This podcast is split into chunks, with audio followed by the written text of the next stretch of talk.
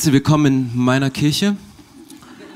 So schön, dass ihr heute da seid, um mir zuzuhören. Ich werde heute die abgefahrenste, unglaublichste Predigt über Demut halten, die ihr je in eurem Leben gehört habt. Falls ihr mich noch nicht kennt, ich bin der berühmteste Pastor des ICF Movements. So, dass selbst Leute aus dem ICF Bielefeld angereist kommen. Äh, danke dafür. Grüßt euren Pastor. Wie hieß er nochmal? Äh, keine Ahnung. Ähm, um der berühmteste Pastor Berlins äh, des Movements zu sein, braucht man mehrere Qualifikationen. Großes Herz, um Weihnachten im Schuhkarton eine Bühne zu geben und Witze erzählen. Geht ein Rocker an den Blumenladen wo sind denn hier die ganzen Roses? Ich weiß, dass ihr nicht versteht, aber ihr versteht auch Folgenden nicht, weil ähm, ihr habt mit Sicherheit habt ihr keine Antwort drauf, was eine, Security, was eine Security-Firma in der Nudelfabrik macht. Die passt da auf. Und es reicht auch nicht nur Witze zu erzählen, um der beste und berühmteste Pastor des Movements zu sein, sondern mein Team hat recherchiert, Stefan Hensch, warum andere Pastoren nichts zu melden haben, spricht als einzigster Hochdeutsch ist über 1,60 Meter groß, besitzt als einziger die volle Haarpracht, kann 7239 Verse auswendig, hat zu viele Talente. Hashtag Summerfields, die abgefahrenste, legendärste Band, die es überhaupt geht, geht nicht zum Office-Sport und sieht trotzdem gut aus. Herzlich willkommen im Fight Club. Wir sind in unserer Themenreihe. Vielen Dank an mein Team es ist, entspricht alles der Wahrheit. Von daher ist in Ordnung. Wir sind im Fight Club. Heute kämpfen wieder eine Todsünde gegen eine Geistesfrucht. Und zwar, es geht um Hochmut gegen Sanftmut. Und vielleicht habt ihr das gespürt. Vielleicht kennt ihr Menschen, die kommen in den Raum und ihr seht an ihrer Haltung, an ihrem Gang, an ihrem Gesichtsausdruck, seht ihr ihn an, oh, okay, hier betritt gerade nicht ein Mensch, sondern ein übersteigerter und zu hochdenkender Mensch von sich und betritt den Raum. Und du hast das Gefühl, so eine Welle von Arroganz kommt dahin. Und gleichzeitig denkst du, hey, ich kenne auch Menschen, die so demütig tun, aber auch das ist nicht unbedingt, es fühlt sich nicht demütig an. Und ich habe euch eine Definition mitgebracht. Definition von Hochmut, das bedeutet Anmaßung, Überheblichkeit, Stolz oder Arroganz genannt. Das heißt, der Habitus von Personen, die höher von sich denken, als sie sind. Leute, die ein übersteigertes Selbstbewusstsein haben, die höher denken und was anderes darstellen, als sie wirklich sind.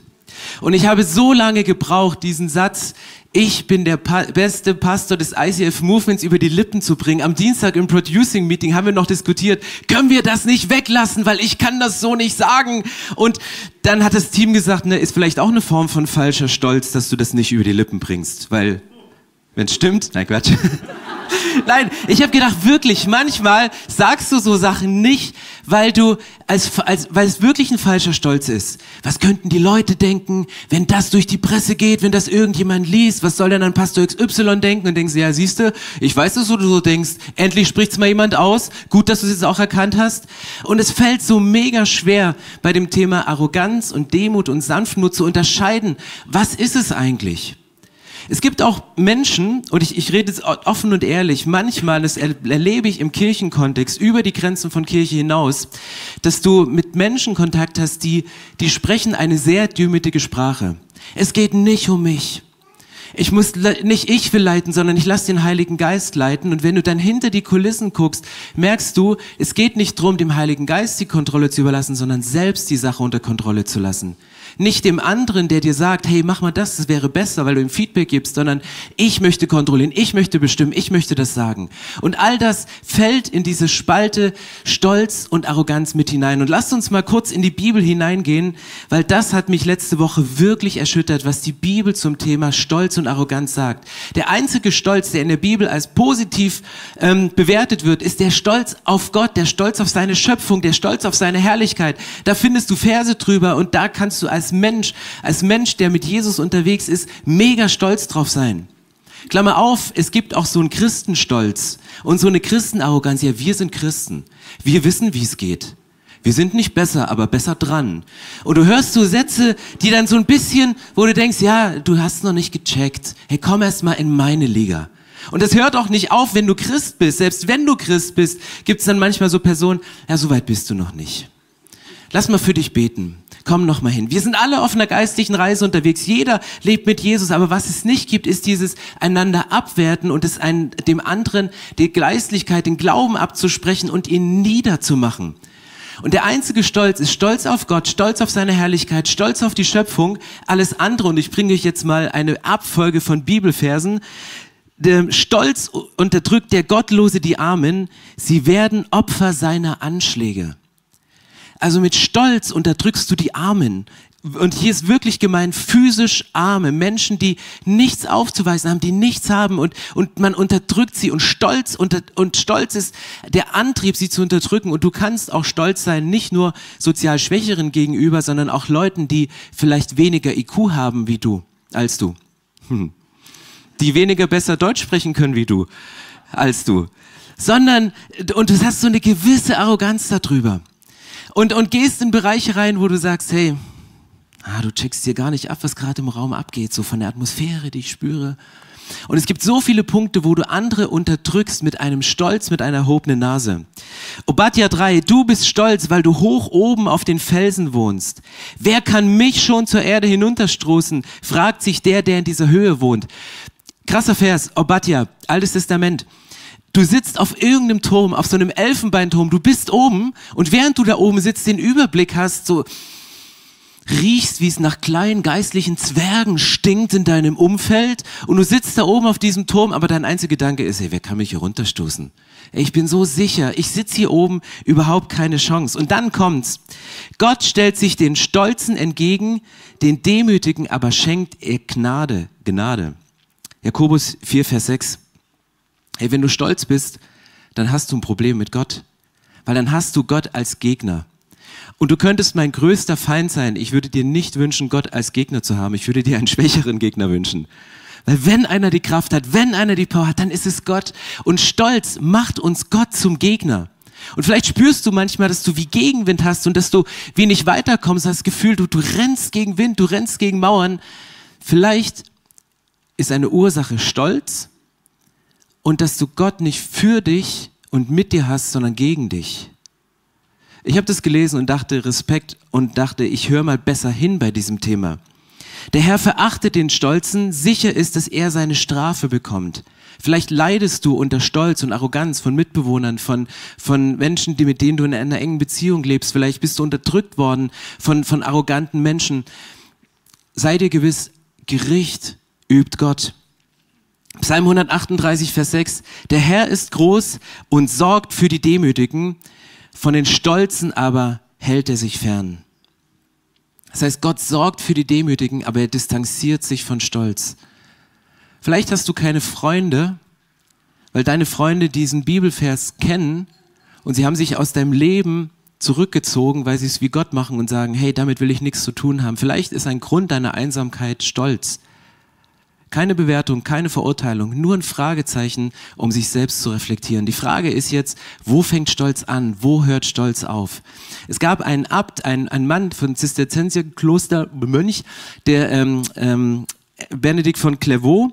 Er hat die Anatomie des Hochmuts untersucht. Und er hat über den steilen Abstieg in den Hochmut gesprochen und er hat eine Treppe aufgezeigt mit ganz, ganz vielen Dingen, wie der steile Abstieg in den Hochmut passiert. Er sagt, das fängt ganz sanft an und dann geht's auf einmal runter. Das ist wie so eine Rutsche, wo du verschiedene Schritte auf einmal gehst und dann auf einmal wie abrutscht in eine andere Richtung. Wovon spricht er? Er spricht von Neugier.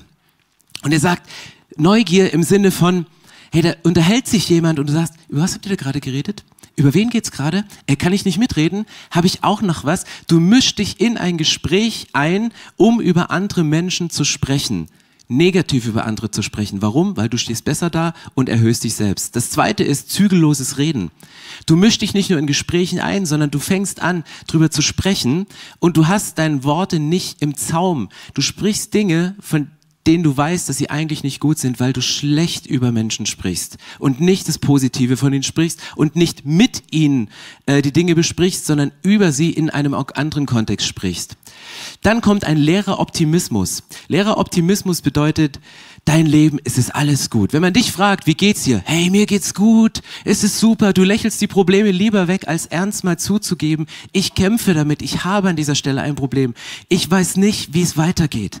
Prahlen ist der nächste Punkt. Und prahlen kannst du durch eine Zeile, ich bin der berühmteste Pastor des ICF-Movements. Du kannst aber auch in einem Gespräch einfließen lassen, wenn du in der Lounge stehst, wie wichtig du bist, weil ja, ich war unterwegs und dann war ich in Warschau und dann war ich da und dann war ich hier und du kannst ganz subtil prahlen, ohne dass du prahlerisch rüberkommst, mit dem Ziel, die Leute sollen wissen, was du für ein geiler Typ, was du für eine krasse Nummer bist, wie du es doch drauf hast und warum du die Beste bist oder der Beste überhaupt. Das nächste ist das Gefühl, etwas Besonderes zu sein. Du hast dieses Gefühl, wenn du Menschen siehst, irgendwie bin ich schon special.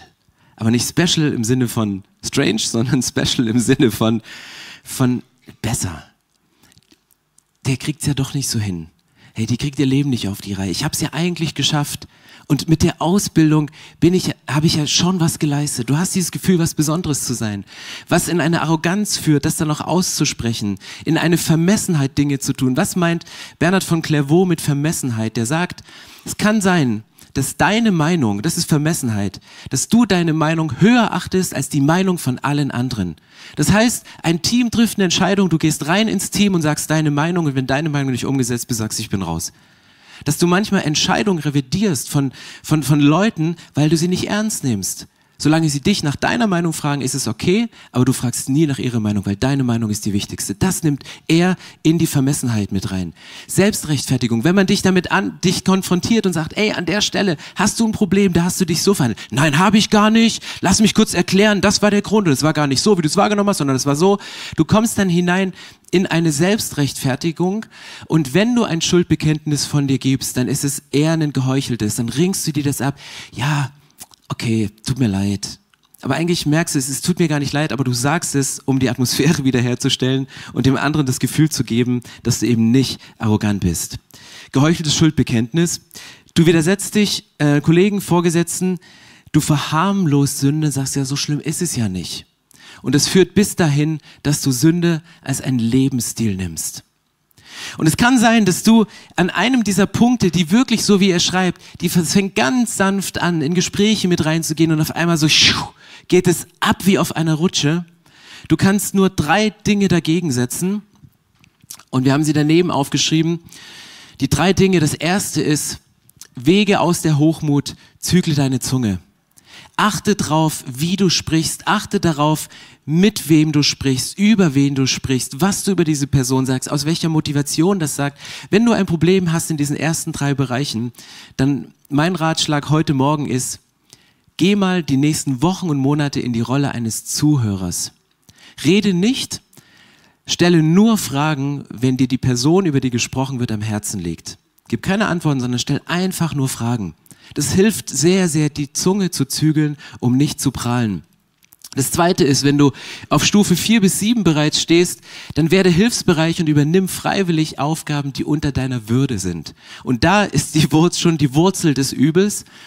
Du hast Aufgaben, von denen du denkst, dass die unter deiner Würde sind. Kaffee kochen im Büro, Spülmaschine ausräumen, Kopien machen im Büro. Ähm, genau. Ähm, also ihr habt all diese Sachen, die sind in eurem Kopf, aber mach mal bewusst Sachen, wo du denkst, hey, ich müsste es eigentlich gar nicht machen und mach sie mal und guck, was mit dir passiert. Und das Letzte ist, praktiziere radikale Ehrlichkeit und vertraue dich treuen Freunden an. Warum ist das wichtig? Du brauchst Rechenschaftspartner.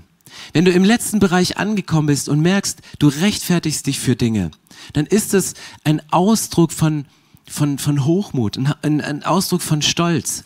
Dann such dir eine Person, du musst es nicht gleich auf der Bühne machen, du musst es nicht gleich vor aller Welt machen, du musst auch nicht gleich posten, aber such dir eine Person und sag, du, ich habe ein Problem damit. Und ich werde ehrlich und reflektiere mal dein Leben, werd mal radikal ehrlich mit dir und sag, es ist wirklich ein Problem. Weil, und das wird super schwer fallen in Stufe 8 bis 12, weil du das Problem nicht als Problem siehst, weil du Sünde verharmlost, weil du Sünde nicht als solche benennst und die Gefahr nicht dahinter siehst. Gefahr ist, dass du Gott gegen dich hast, wenn du Arroganz und Stolz die Sachen ignorierst und abschüttelst. Und deswegen brauchst du ein Gegenüber und werde ehrlich. Diese Person wird dich nicht verurteilen. sondern sie wird mit dir da durchgehen und wird dir helfen, an diesen Punkten ranzugehen. Das beste Vorbild, was wir an diesem Punkt haben, Philippa 2, Vers 11, ist nach wie vor Jesus. Und das finde ich wirklich krass. Philippa 2 war nicht geplant, aber ich glaube, diesen Vers kannst du nicht weglassen, wenn du darüber sprichst, wie man Hochmut besiegen kann und wie man Demut leben kann. Philippa 2, Vers 3, er, der Gott in allem gleich war und auf einer Stufe mit ihm stand, nutzte seine Macht nicht zu seinem eigenen Vorteil aus.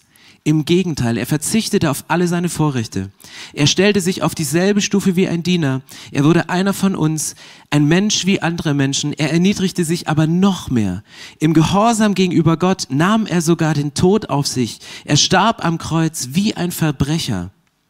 Deshalb hat Gott ihn auch un, so unvergleichlich hoch erhöht und hat ihm als Ehrentitel den Namen gegeben, der bedeutender ist als jeder Name. Und weil Jesus diesen Namen trägt, werden sich einmal alle vor ihm auf die Knie werfen. Alle, die im Himmel, auf der Erde und unter der Erde sind. Alle werden anerkennen, dass Jesus Christus der Herr ist. Es werden damit Gott, dem Vater, Ehre gegeben. Das steht in Philippa und du sagst, hey, das ist doch unmöglich. Ich kann mich doch nicht kleiner machen und kleiner machen und Stufe für Stufe runtergehen und dann doch wieder erhöht zu sein. Doch, das kannst du wie ihr hier auf dem Foto seht, das hat Jesus gemacht. Jesus stand dort oben, er war Gott gleich, er war im Himmel und er ging die erste Stufe runter, er ging die zweite Stufe runter, er ging die dritte. Und du denkst, als Mensch und als Sklave bist du schon unten angekommen. Als Sklave machst du nur das, was andere sagen. Und Gott hatte, Jesus hatte bestimmt manchmal das Gefühl, dass er nicht nur gehorsam Gott gegenüber war, sondern dass sein Gehorsam von Menschen ausgenutzt worden ist, so wie sie ihn misshandelt und gefoltert haben am Kreuz. Und er steht in der Mitte dieser Treppe und geht noch eine Stufe runter, noch eine Stufe runter. Und als er ganz unten angekommen ist und sein Leben sich wendet, geht er auf einmal auf dieser Geraden lang und bab, steht er wieder oben. Und was aussieht wie eine optische Täuschung, das ist nicht eine optische Täuschung, sondern es ist ein geistliches Prinzip bei Jesus. Dass wenn du dich erniedrigst, dann wird Gott dich erhöhen.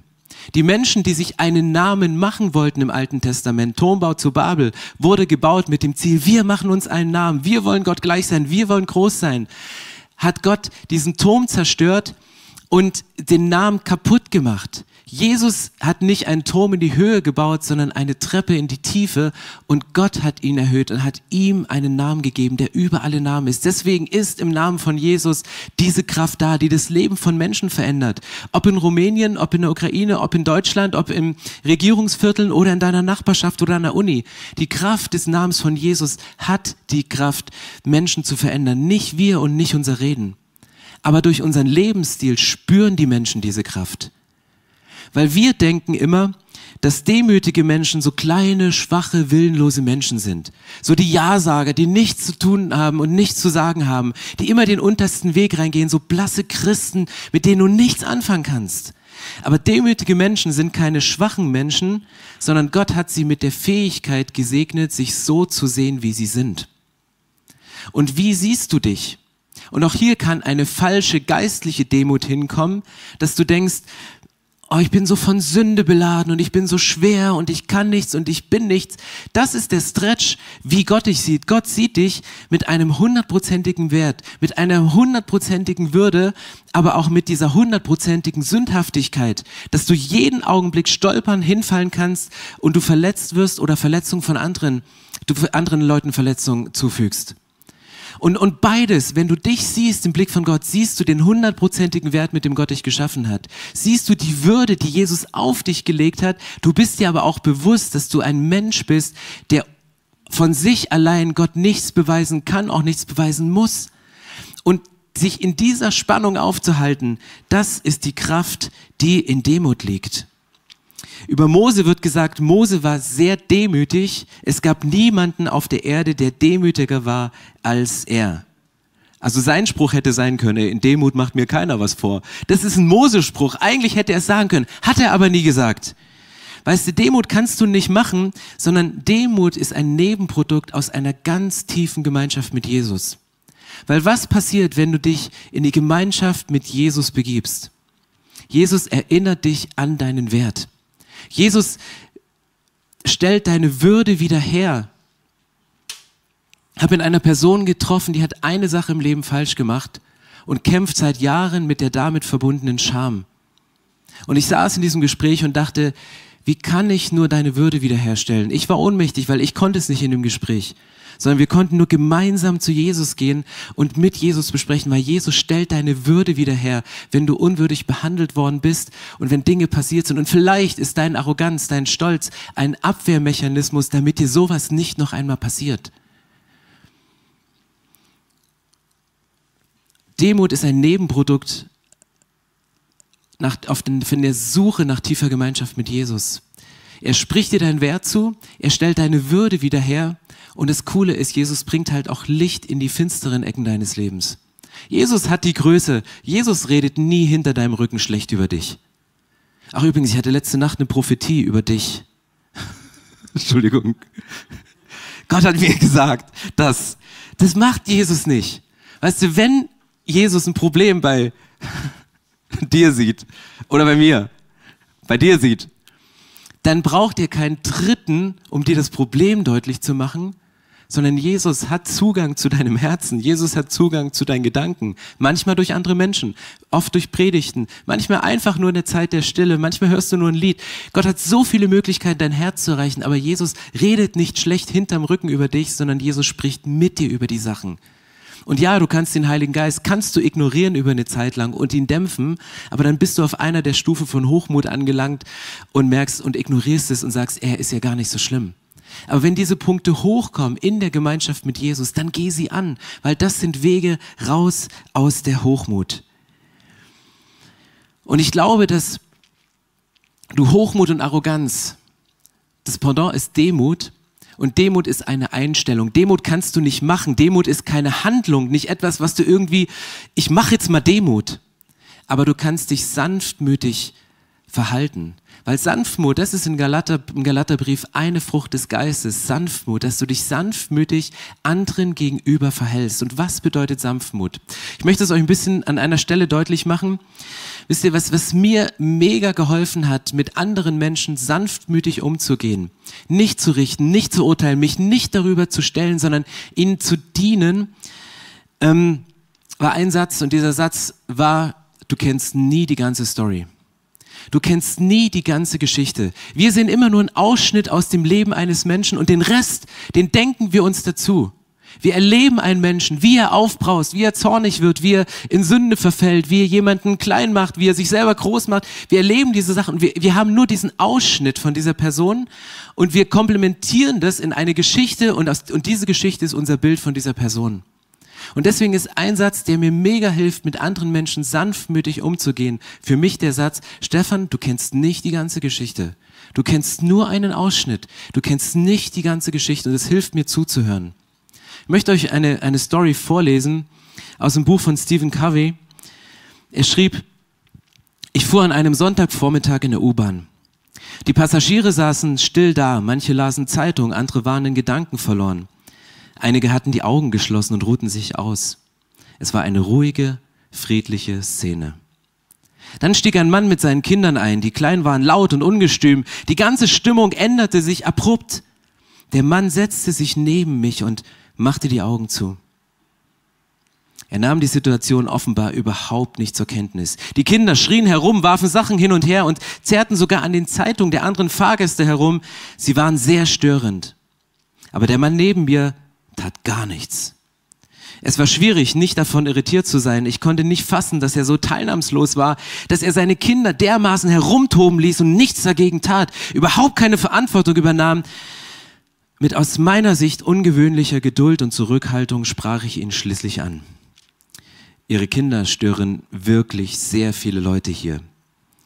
Könnten Sie nicht vielleicht Ihre Kinder etwas mehr unter Kontrolle bringen? Der Mann hob die Augen, als ob er sich zum ersten Mal der Situation bewusst würde und sagte leise, oh, äh, Sie haben recht. Ich sollte was dagegen tun. Wissen Sie, wir kommen gerade aus dem Krankenhaus, wo Ihre Mutter vor einer Stunde gestorben ist. Ich weiß überhaupt nicht, was ich denken soll. Und die Kinder haben vermutlich auch keine Ahnung, wie sie damit umgehen sollen. Du kennst nie die ganze Story. Ich bin gestern mit der S-Bahn gefahren und eine ne Frau, sehr attraktiv gekleidet, stand an der Tür und hat auf einmal mit einer Stimme gesprochen, die mit Sicherheit nicht ihre Stimme war. Und es ist laut geworden, dass Menschen geflüchtet sind. Ich habe angefangen, für sie zu beten. Und ich dachte, es ist das Einzige, was ich jetzt machen kann. Es gab keine Möglichkeit, hinzukommen zu ihr. Und ich dachte, eigentlich wäre das cool, hinzugehen, zu beten, dass der Geist, der in dieser Frau drin ist, rausgeht. Ich saß als Pastor da und habe von ferne gebetet. Und ich dachte, was für ein Feigling. Vielleicht wäre das der Beginn einer Erweckung. Und vielleicht war ich zu stolz, vielleicht war ich zu arrogant, dahin zu gehen. Aber ich kannte nicht die ganze Story. Als ich die Frau auf dem Bahnsteig gesehen habe, dachte ich, als ich sie erlebt habe, wie sie in der S-Bahn mit der Tür und gegen Personen gewettert hat, sagt, wenn du mir nahe kommst, ich werde dich töten, habe ich gemerkt, du kennst nie die ganze Story. Und ich hatte ein riesen Mitleid in meinem Herzen über diese Person, über die Geschichte dieser Person, was mit ihr passiert sein muss. Auch das waren nur Fragmente. Und die Szene vor der S-Bahn, die Szene in der S-Bahn, zwei völlig unterschiedliche Situationen, die ich unterschiedlich komplementiert hätte. Und ich merke, ich komme da an meine Grenzen. Ich komme an meine Grenzen. Aber was mir hilft, sanftmütig und geistlich zu reagieren in Situationen wie diesen, ist, du kennst nie die ganze Geschichte. Und mit Menschen ins Gespräch zu gehen, mit ihnen zu sprechen, mit ihnen zu beten, um Zeit zu haben, zu sagen, hey, was ist die ganze Geschichte? Und wie kommen wir dahin? Wie können wir sanftmütig in Situationen sein? Der Weg der Sanftmut ist im ersten Schritt zur Ruhe kommen. Dass du selbst zur Ruhe kommst und aus der Beziehung mit Jesus weißt, wer du bist, wie du bist, mit welchem Wert und welcher Würde er dich ausgestattet hat. Das zweite ist den anderen sehen. Wegzugucken von dir selbst, auf den anderen zu schauen. Und das dritte ist mutig sein und den anderen zu unterstützen. Und das ist ein langer Weg. Allein dieses Raster auf meine Situation gestern, die Predigt war schon vorbereitet, draufzulegen, den Schritt wirklich bis zum Ende zu gehen, das ist die Herausforderung, vor die Jesus uns stellt. Und die Frage ist, kannst du sanftmütig sein? Kannst du demütig sein? Kannst du eine Haltung der Demut haben und einen Ausdruck von Sanftmut in deinem Leben? Du kannst es, weil Kolosser 3, Vers 12 steht. Denn Gott hat euch, da Gott euch erwählt hat, zu seinem Heiligen und Geliebten zu gehören, seid voll Mitleid und Erbarmen, Freundlichkeit, Demut, Sanftheit und Geduld. Und jetzt kommt Jesus und wir haben als Vision in unserer Kirche ganz groß drüber stehen, dass wir leidenschaftlich Kirche bauen, dass wir einen positiven um Impact, Einfluss auf unsere Gesellschaft haben wollen, aber da steht auch drin, dass wir Jesus ähnlicher werden wollen. Und wenn du Jesus ähnlicher werden willst, Matthäus 11, 29, er sagt, nehmt auf euch mein Joch und lernt von mir. Was ist das Joch von Jesus? Was können wir von Jesus lernen? Jesus hat sich mit einer Selbstaufgabe Menschen hingegeben, in vollem Bewusstsein, wer er ist und was nur er kann und was Gott durch ihn tun will. Lernt von mir. Jesus hat sich selbstlos anderen Menschen hingegeben und er sagt, ich bin sanftmütig und von Herzen demütig so werdet ihr Ruhe finden für eure Seelen. Jesus toppt's mal wieder, er bringt gleich beides in einen Satz.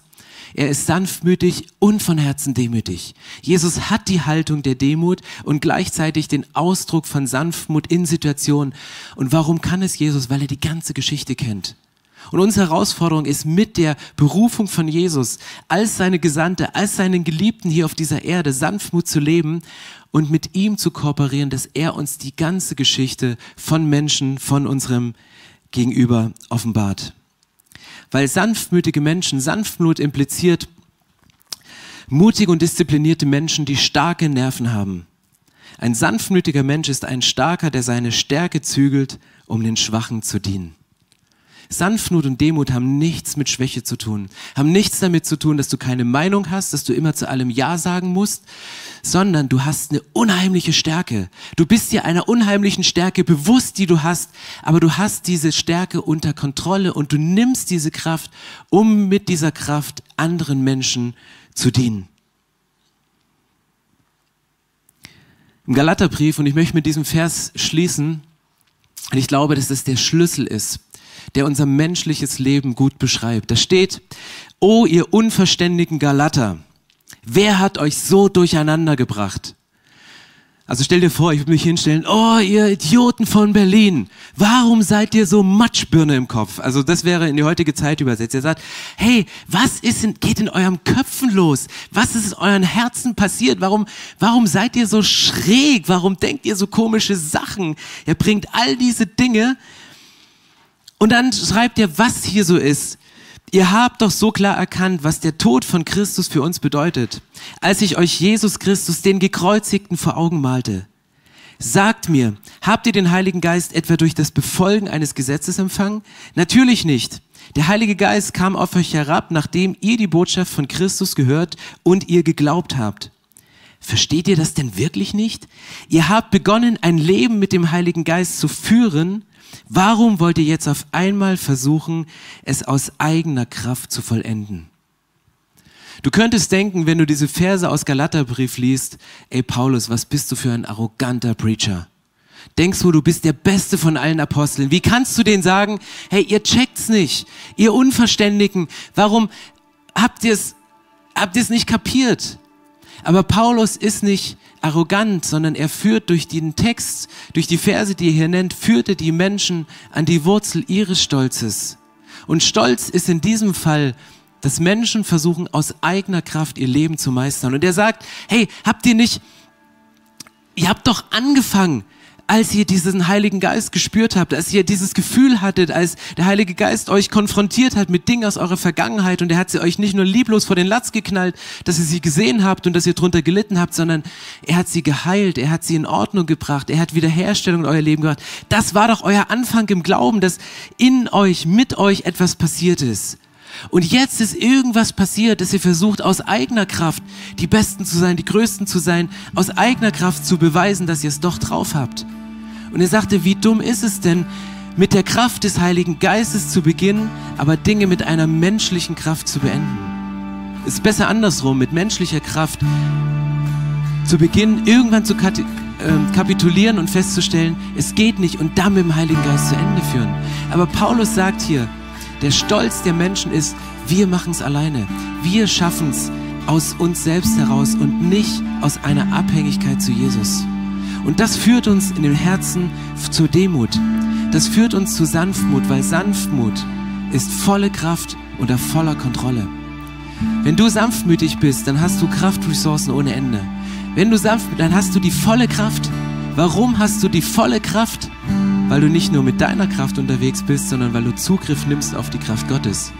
Das heißt, du hast volle Kraft in dir. Alles, was dir zur Verfügung steht. In unserer Explore Group sagte jetzt einer zu Beginn, als wir uns über die letzte Woche ausgetauscht haben, er sagte, hey, wenn uns bewusst wäre, auf welche Kraft wir Zugriff haben, wenn wir mit Gott beten. Das ist die Kraft des Universums. Wir wären die Übermenschen. Und es sagte jemand, der aus einer Krise kam und versuchte, diese Krise irgendwie zu meistern. Aber er kam an den Punkt, wo er sagte, hey, wenn uns bewusst wäre, was wir für eine Kraft haben, wenn du sanftmütig bist und mit einer demütigen Haltung zu 100% weißt, das bin ich, mit dem vollen Wert, mit der von Jesus zugesprochenen Würde, in einer Selbstreflexion von Schuld und Sündhaftigkeit des Menschen, dann hast du einen Zugriff auf die volle Kraft, aber unter voller Kontrolle. Und deswegen, ich betrachte sanftmütige Menschen nicht als schwache Menschen, sondern als Menschen, die mit Jesus unterwegs sind und wissen, okay, ich gehe einen Schritt zurück. Weil ich möchte nicht in die Kategorie unverständiger Galater oder verwirrter Berliner mit Matschbirne fallen, sondern ich möchte jemand sein, der aus der Abhängigkeit mit Gott lebt und weiß, Gott ist Gott und ich bin Gott. Äh, und ich bin Mensch aber Jesus lebt in mir. Und ich muss mich nicht klein machen und entschuldigen, Christ zu sein und keine Angst haben, jemand zu sein. Romina hatte heute Morgen im Prayer Meeting einen krassen Satz gesagt, wo wir ein Lied gesungen haben, wo es um Angst ging. Und da ging es darum, dass der Angst ist oft der größte Berater von uns. Aber wenn du dich einem Freund anvertraust, dann suchst du dir einen Freund, dem du vertraust und zu dem du hundertprozentiges Vertrauen hast. Und warum vertrauen wir so oft unseren Ängsten, die uns dahin treiben? Statt Gott zu vertrauen und zurückzugehen, Gott, du hast es unter Kontrolle, auch wenn ich menschlich gerade nicht das Gefühl habe, Dinge unter Kontrolle zu haben. Und es bringt dich in eine Haltung von Demut. Weil das alles andere ist menschlicher Stolz, ist menschliche Arroganz zu sagen, ich könnte schaffen, ich krieg das schon hin. Ich muss nur noch mehr beten, dann krieg ich das hin. Nein, du musst nicht, du musst nicht mehr beten, weil das ist eine Regel, die du machst, sondern du hast eine Sehnsucht, in die Zeit mit Jesus reinzugehen, weil du weißt, wie gut dir Jesus tut.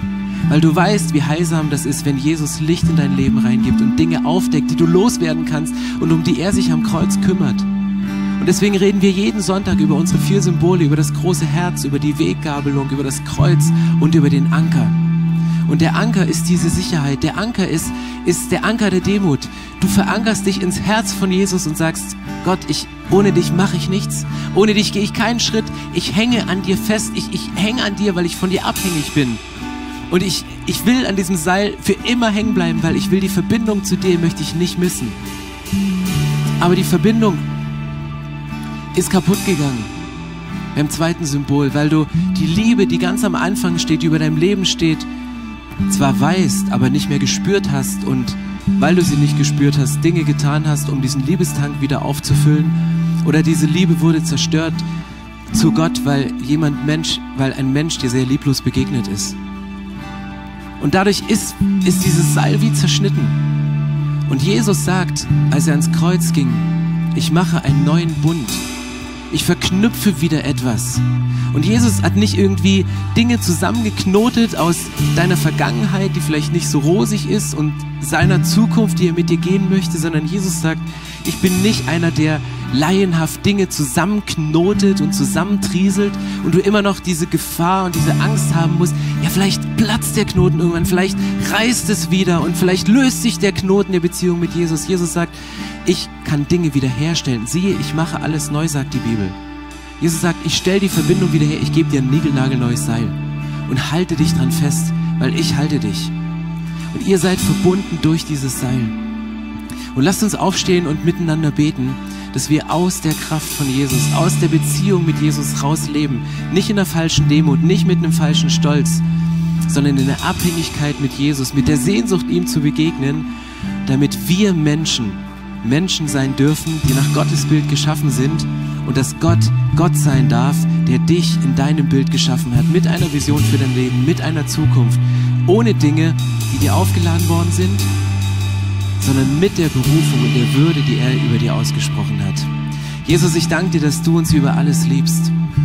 Und ich bitte dich, dass wir heute verstehen, dass deine Liebe nicht nur mir gilt, nicht nur uns gilt, weil wir Christen nennen, weil wir gute Christen sind, sondern jedem Mensch, egal wie schräg er in unseren Augen scheint, weil wir nicht die ganze Geschichte kennen, egal aus welcher Position wir auf sie herabgucken oder vielleicht von unten hochschauen, weil wir mit Minderwert und falschem Stolz zu kämpfen haben und mit einer falschen Demut leben. Ich danke dir, Jesus, dass all diese Verwirrung in unseren Köpfen, in unseren Gedanken, in unseren Gefühlen, dass du sie heilen möchtest und in unser Leben hineingehst und sagst, ich bringe Heilung und Wiederherstellung und volle Genesung. Und wir kommen zu dir, Jesus, und wir geben dir unser Leben. Wir geben unser Leben in deine Kontrolle. Wir ergreifen das Seil der Verbindung mit dir, weil wir wollen nicht aus eigener Kraft leben, sondern wir wollen aus deiner Kraft, aus der Kraft des Heiligen Geistes und aus deiner Beziehung leben, um zu wissen, wer du bist und wer wir sind und aus der Verbindung heraus Menschen auf dieser Welt mit voller Kraft, die unter voller Kontrolle ist, demütig begegnen und sanftmütig dienen. Danke, Jesus, dass du da bist und dass wir jetzt uns dir gegenüberstellen können und du uns hebst in den Stand, den du von uns siehst. Und ich bete jetzt für die Zeit, die kommt durch den Worship, dass du uns Dinge zusprichst, die wir hören müssen. Danke, dass du das nicht generell machst, für alle dasselbe Wort, sondern dass du ein individueller Gott bist und jedem Einzelnen ein Gedanken, ein Gefühl, ein Bild, eine Melodie, ein Bibelvers geben kannst, der jetzt wichtig ist, um Dinge wieder gerade zu rücken. Weil wir möchten dir dienen, weil du bist der Gott, der es würdig ist, angebetet zu werden. Amen. So schön, dass du dich von zu Hause oder unterwegs dazugeschaltet hast, um eine unserer Predigten zu hören. Wir haben dafür gebetet, dass dein Glaube gestärkt wird, dass du neue Hoffnung bekommst und dass deine Liebe erneuert wird. Und wenn das passiert ist durch diese Predigt, dann abonnier doch den Kanal, teile ihn mit deinen Freunden und werde Teil dieser Kirche. Und wenn du sagst, darüber hinaus möchte ich diese Kirche gerne im Gebet und finanziell unterstützen, dann teilst du mit uns einen Traum. Und wir haben einen Traum, dass diese Botschaft von Gottes Liebe und von dem Glauben an ihn nicht nur hier in Berlin bleibt, sondern über die Grenzen der Stadt, über die Grenzen des Landes weit hinausgeht. Dann machst du das mit deinen Gebeten, mit deiner Spende möglich. Vielen, vielen Dank, dass du Teil dieser Kirche bist und lass uns gemeinsam kooperieren, um das Reich Gottes hier in Deutschland zu bauen.